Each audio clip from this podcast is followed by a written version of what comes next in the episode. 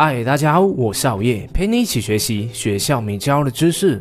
你是否经常下定决心要培养一个好习惯，但没几天却坚持不下去？一切都计划好了，但总是没有动力行动。今天要和大家分享的这本书就叫做《原子习惯》，作者詹姆斯·克利尔是一位专门研究习惯、决策以及如何持续进步的作家和讲师，经常受邀到财富五百大企业，针对行为改变和习惯养成演讲。所创造的习惯养成系统，更是广受 NFL、NBA 以及 MLB 的球队所用。他创立的线上课程习惯教育，已培训了超过一万名领导者、经理、教练以及讲师。今天我们将会和大家分享书中有效建立习惯的四个步骤。事不宜迟，马上让作者来教会你如何利用正确的步骤，帮助自己养成良好习惯吧。第一步，让习惯显而易见。波士顿马神总医院的医生安妮桑代克希望能够改善医院里面数千名员工和访客的饮食习惯，于是他和同事就设计了一项为期六个月的研究，打算修改医院自助餐的选择架构。而他们做的一个步骤就只是简单的改变饮料的摆设方式而已。原本餐厅结账柜台旁的冰箱里只有各种汽水，安妮就往每部冰箱里放进多一个新选项，那就是瓶装水。另外，在各自的食物区摆放一篮一篮的瓶装水。接下来的三个月里面，神奇的事情发生了：医院里的汽水销量下降了百分之十一点四，而瓶装水的销量则上升了百分之二十五点八。之后，他们也对餐厅里的食物做了类似的调整，并得到了类似的结果。在选择摄取或是使用某种东西的时候，我们往往不是因为那样东西是什么，而是它被放在了哪里。如果走进厨房看见一盘饼干，就算不觉得饿，先前也根本没有吃饼干的念头，我们也会捉起几片开始吃。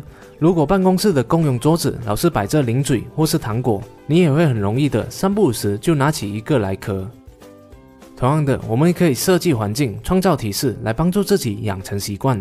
比如说，如果你想要养成每天晨跑的习惯，那就前一天晚上先把运动服放在床边柜上。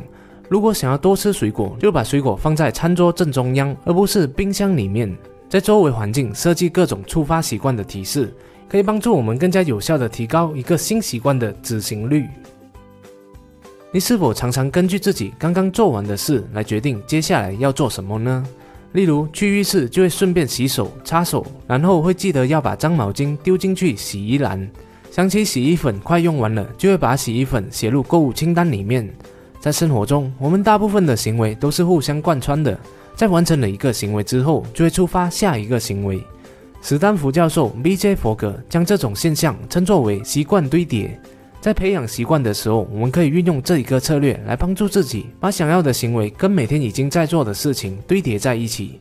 例如，如果你想要培养冥想的习惯的话，那就把这一个行为放进每天早上梳洗过后进行。想要拥有制定每日事项清单的习惯，那就每天晚上准备上床的时候，开始写下隔天要完成的六件事项。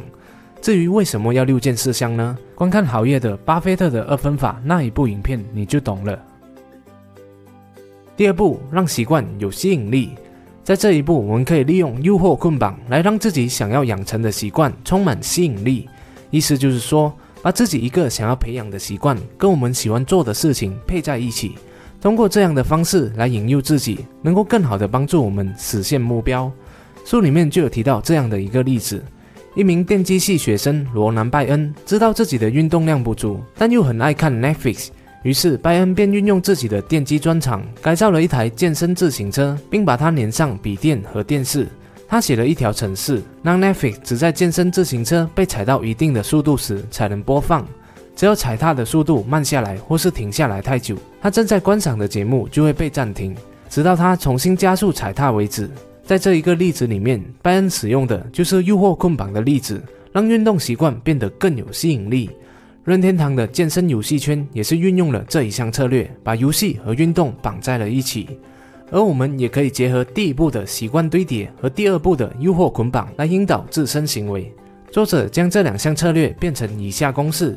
首先进行习惯堆叠，做完目前的习惯之后，再执行想要培养的习惯，然后再进行诱惑捆绑。当你完成了想要培养的习惯之后，最后再执行你喜欢的习惯。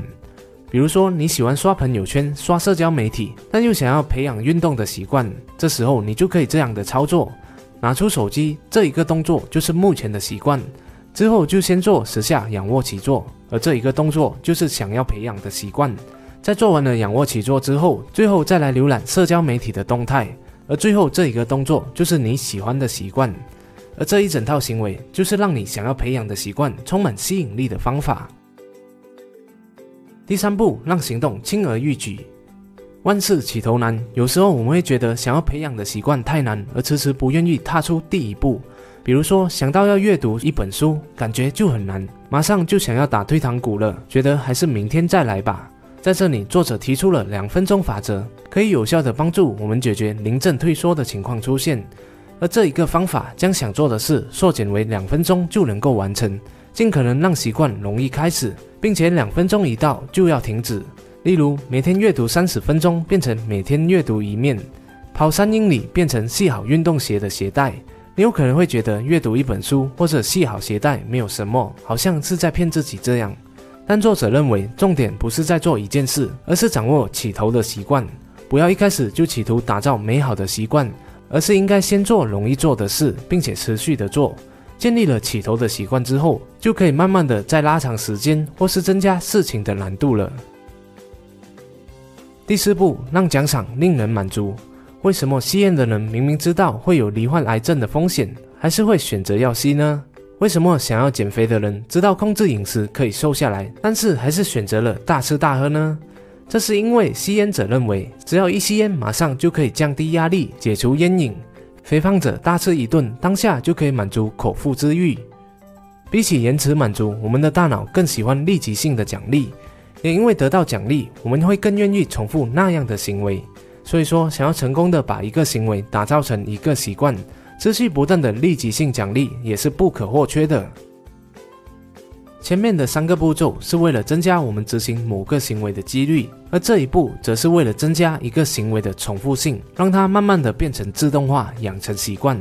作者在书中提到，一些读者他们想要尽量不外食，培养在家里煮东西吃的习惯，于是就开了一个名为“欧洲之旅”的账户。每当他们跳过一顿外食，就会转五十美元进去这一个账户里面。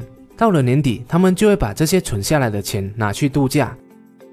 就像熬夜也是一样，身为自由工作者的我们，自制力必须特别的强。为了培养早起的习惯，我就设定了一个奖惩机制：如果超过七点后才起床的话，就必须给我的室友二十五美金当做惩罚；如果七点以前起床的话，我就会把这二十五美金存下来。而我的室友也是一样，为了得到奖励，避免惩罚，在这一个奖惩机制实行了一个星期后，我们就养成了早起的习惯。当然，奖励也不一定是要钱的，也可以是吃的、喝的、看的，或是享受的。比如说，在做完一次健身后，就奖励自己一集狗血剧；看完书里面的一个节章，就奖励自己一杯冰淇淋。但要注意的是，目标和奖励是不能互相抵触的。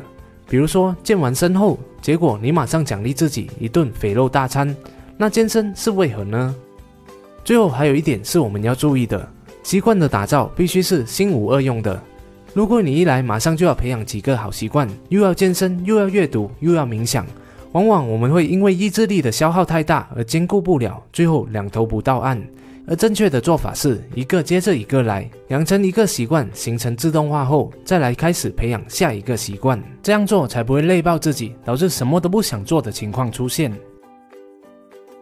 好了，这是今天好友和大家分享的《原子习惯》书中打造习惯的四个步骤，我们来回顾一下。第一步，让提示显而易见，运用习惯堆叠策略设计环境，创造提示。第二步，让习惯充满吸引力，把诱惑和想要培养的行为绑在一起，增加你的动力。第三步，让行动轻而易举，将行动简化，养成起头的习惯。第四步，让奖赏令人满足。给予持续性奖励，使习惯重复至今。谢谢大家的观赏，今天的说书影片就讲到这里了，希望可以给你带来启发。如果你想要观看更多的说书影片，不断的增进自己、投资自己，也欢迎大家来购买好业的超级说书线上课，让我们替你筛选好书，概括重点，制成动画，让你用十多分钟的时间，以轻松易懂的方式看完一本书。里面还配有书斋笔记和行动指南，让你可以学以致用，最大化你的社会竞争力。每周多读一本书，就与成功更进一脚步。马上就点击下方链接了解详情吧。最后还是那句，如果你喜欢好夜的影片的话，就请你订阅好夜的频道，点赞和分享，启发更多的人。如果不喜欢的话，那我再想想看怎样吧。哦，对了，也别忘了点击下方的小铃铛，以在影片更新时第一时间获取通知哦。我们下一集再见。